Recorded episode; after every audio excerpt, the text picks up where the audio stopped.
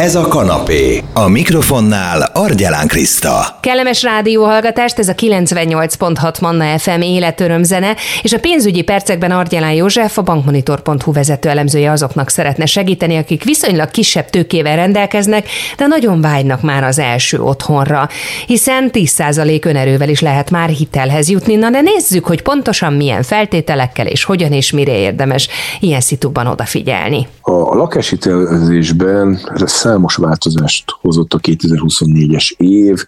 Az egyik talán kevésbé szembeütlő változás, vagy kevésbé a kirakatban lévő változás az, hogy a bizonyos esetekben a lakáshiteleknél a lakásvásárláshoz elég lehet 10% önerő is. Mit jelent az, hogy 10% is elég lehet? Ugye, hogyha hitelből akarok lakást vásárolni, akkor jelenlegi jogszabályi keretek mellett nem vásárolhatom teljes egészében kölcsönből meg az ingatlanomat. Legalább valamekkor a saját megtakarítást bele kell tennem. Ezt a jogszabály egyébként leszabályozza konkrétabban a Magyar Nemzeti Bank által kiadott rendelet, az konkrétan előírja, hogy egy forint hitel, egy devizahitel, euróhitel, svájci frank egyéb hitel esetében milyen szabályok vannak. Főszabályként azt mondhatjuk, hogy egy forint lakáshitel esetében minimum a vétele 20%-át kell biztosítanom saját megtakarításból, tehát ennyi önerő szükséges a vásárláshoz, és legfeljebb 80%-a lehet a vételárnak hitelből finanszírozva. Azt tudni kell, hogy ettől a bankok szigorú irányba eltérhetnek, ezzel élnek is, saját maguk meghatározzák, hogy egy adott ügyfél, egy adott érdeklődő esetében ez az arány milyen legyen. Vagy azért, mert mondjuk kevésbé ítél minket jó ügyfél, ügyfélnek, érdeklődőnek, vagy azért, mert mondjuk az ingatlan elhelyezkedése, minősége, jellege miatt kevésbé tűnik az megfelelő fedezetnek, de elképzelhető, hogy mondjuk a 20%-nál nagyobb mértékű önerőt várnak el tőlük adott esetben, de eddig 20%-nál kevesebb önerőt nem kérhettek, mert ez volt a jogszabályi korlát. Mi a helyzet most? 2024-ben ez megváltozott, a Magyar Nemzeti Bank bizonyos feltételek mellett lefelezte ezt az önerő szükségletet, tehát van olyan eset, amikor elég 10% saját megtakarítás egy lakás megvásárlásához. Ugye itt a kezdeti hírek a fiatalok első lakáshoz jutásáról szóltak, és egyébként az MNB bejelentése követően indult el maga a Csok és a Csok plusz kapcsolatos kommunikáció is, és gyakorlatilag a kormány ezen támogatott hitellel kapcsolatban azt kommunikálta, hogy kvázi a Csok Pluszból első lakást vásárlók számára lesz 10% önerő elvárás. Tehát kvázi ez a 10% önerő és a Csok Plusz támogatott hitel nagyon összefonódott a kommunikációba. Ugye januárban elindult a Csó Plusz is, megjelentek a Magyar Nemzeti Bank új hivatalos rendelkezése is, amiből azért kiderült, hogy a Csók Plusz és a 10% önerő elvárás, az egyáltalán nincs olyan szoros kapcsolatban, mint az mondjuk a kommunikáció alapján várható lett volna. Mi a valóság akkor ezzel a 10%-os önerővel kapcsolatban? Konkrétan a Magyar Nemzeti Bank kettő feltételt ír ahhoz elő, hogy 10% önerővel vehessünk ingatlant, ugye ez azt jelenti, hogy 90%-át akár lakáshitelből is finanszírozhatnánk a vásárlásnak. Mi ez a két feltétel? Az adós 41 évnél fiatalabb kell, hogy legyen, és amennyiben a hitelügyletben van adóstárs is, akkor ez a szabály rá is érvényes, tehát mind a kettőnek, vagy akár több szereplőnek 41 évnél fiatalabbnak kell lennie. A másik előírás az valóban a meglévő ingatlanunkra van, a tulajdonjányokra vonatkozik.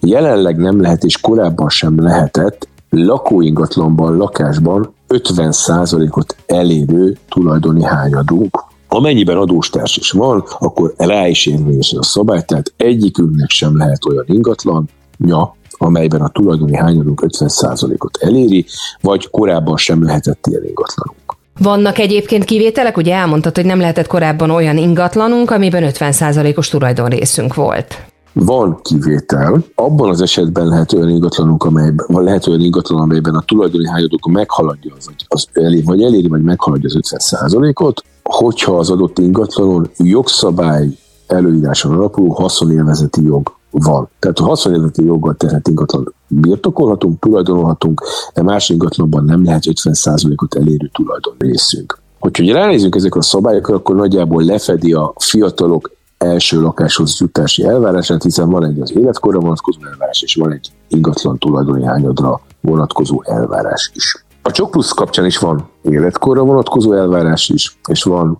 lakás tulajdonra vonatkozó elvárás is, de azért az fontos tudni, hogy ezek nem pontosan ugyanezek. Mik a Csok Plusznál az elvárások? Ugye a Csok Plusznál a feleségre, ugye csak házaspárok igényeltik a Csok Pluszt, a feleségre van életkori előírás, ő nem lehet 41 évnél, vagy 40 évnél idősebb, tehát 41 évnél a fiatalnak kell lennie. Fontos azt kihangsúlyozni, hogy a férj, de nincs életkori korlát. Ő lehet 30 éves, 45 éves, akár 50 éves is. Tehát itt már azért van egy olyan, láthatunk egy olyan gapet, hogy elképzelhető, hogy megkapom a csók pluszt, mert 40 év, 40 év vagy annál fiatalabb a feleség, de nem leszek jogosult a, fiat, a, a, fiatalok első lakáshoz kapcsolódó 10%-os önerő lehetőségre, mert mondjuk a férj 41 vagy annál idősebb. A csók plusz is definiál egy ilyen fogalmat, hogy első közös lakásvásárlás, vagy első közös lakásszerzés.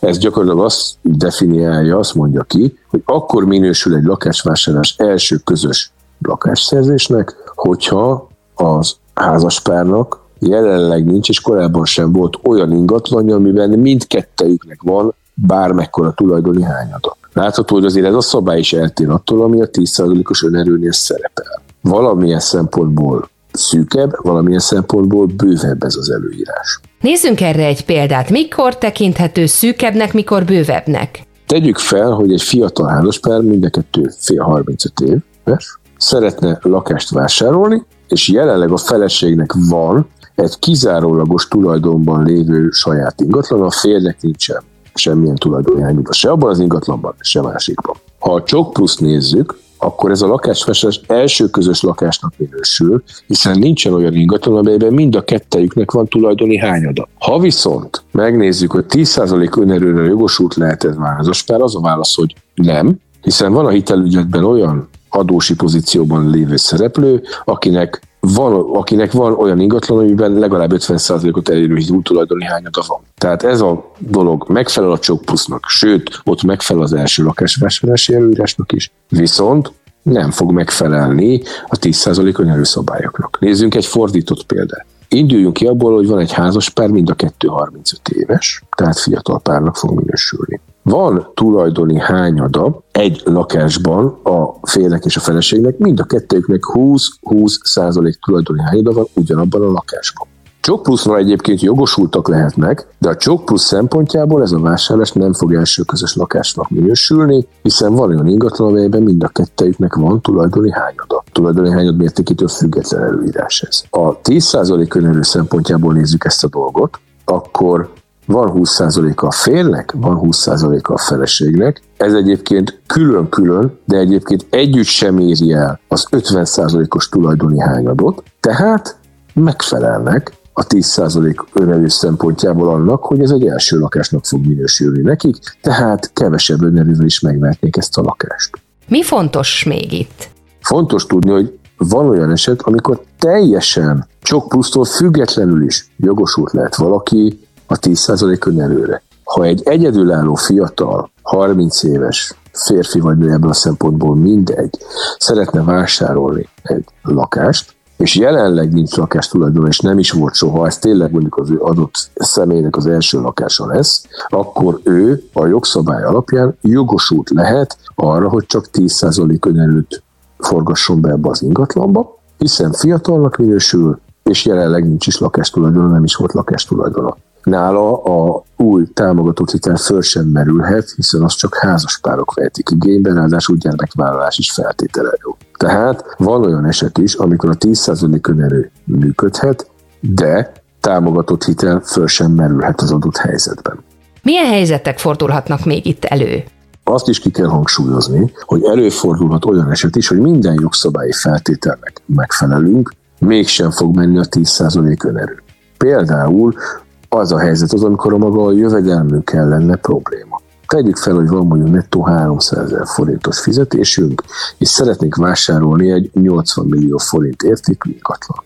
Ugye a 10% önerő az 8 millió forint, tehát akár 72 millió forint hitelt is igényelhetnék, ha fiatal vagyok és nincs jelenleg ingatlanom. Időnk ki abból, hogy mind a két feltétel teljesül.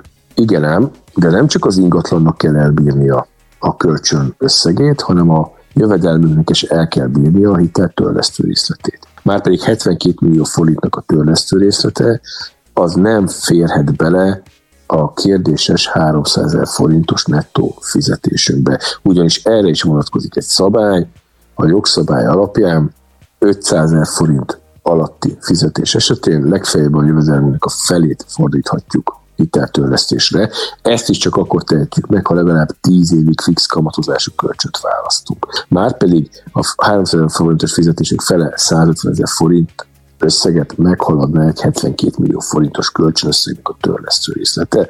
Tehát nem fogjuk tudni megkapni ezt a kölcsönösszeget. Mi jelen pillanatban azt a kinézett 80 millió forintos lakást nem fogjuk tudni fegvenni 10% önerővel. Nem azért, mert megsértjük a 10% önerőre vonatkozó szigorúbb jogszabályi előírásokat, hanem azért, mert más jogszabályi rendeletek alapján egyszerűen nem kaphatunk ekkora kölcsönösszeget. Mi az, amit még szem előtt kell tartanunk? Azt is tudni kell, hogy ugye a, ahogy a 20% önerő, ami egy standard esetben megmarad, attól is szigorúbb irányba eltérhettek a bankok, így a 10% önerővel kapcsolatban is ugyanezen joguk, lehetőségük megvan a pénzintézeteknek. Tehát hiába vagyok én fiatal, hiába veszek első lakást, hiába tűnik úgy, hogy a fizetésem akár el is bírhatná a kölcsöntől. Ezt a részletét mondhatja a bank azt, hogy már pedig én nem kaphatok 10% önerővel lakáshitelt, nekem legalább 20 vagy akár 30 önerőt kell bevonnom ahhoz, hogy, hogy meg tudjam vásárolni ezt az ingatlant, hogy megkaphassam hozzá az általam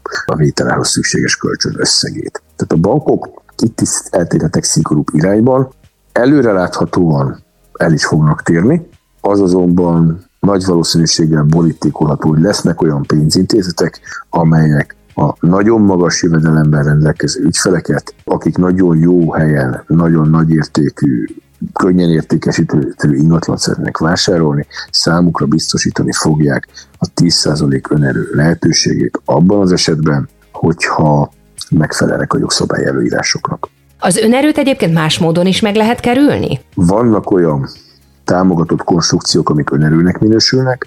Régen ilyen volt a vissza nem térítendő csok támogatás is. A falusi csok maga jelenleg is ilyen, viszont ugye a városokban elérhető csok támogatás megszűnt, így ott kvázi egy önerő pótló elem kiesett. Önerőt lehet pótolni magával a babaváró hitellel is, ugye az nem, egy, az nem ingatlan fedezetes kölcsön, tehát nem kell hozzá semmilyen ingatlan fedezetként felajánlani. A babaváró hitelnek legfeljebb a háromnegyede egy lakásvásárlásnál önerőnek minősülhet. Ez azt jelenti, hogy a maximum 11 millió forintból 8 millió 250 ezer forint kvázi helyettesítheti a mi saját megtakarításunkat a vásárlás során.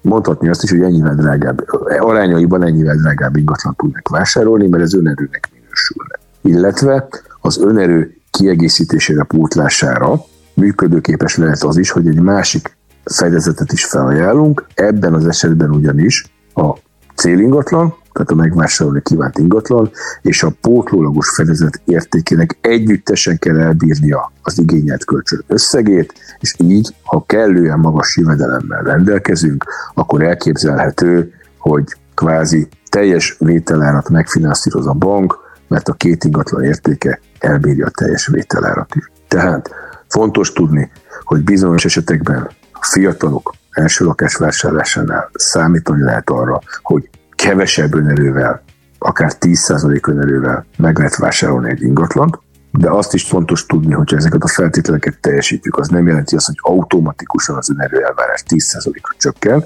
Itt a banknak van egy szabad mozgástere, illetve önerő kapcsán arról sem szabad megfeledkeznünk, hogy vannak más lehetőségek, amelyek az önerőket kipótolhatjuk, Ilyen lehetnek például bizonyos támogatások, illetve ilyen lehet az is, hogyha pótszerezetet nyújtunk be, amivel a felvett hitelösszeget kitolhatjuk nagyobb akár a vételet teljes egészéig is. Nagyon szépen köszönöm. Argyelán Józseffel a bankmonitor.hu vezető elemzőjével beszéltünk itt a Manna fm és a témánk az volt, hogy az önerő 10%-ra csökkent 2024-től, de csak bizonyos speciális helyzetekben, esetekben ezeket jártuk körbe.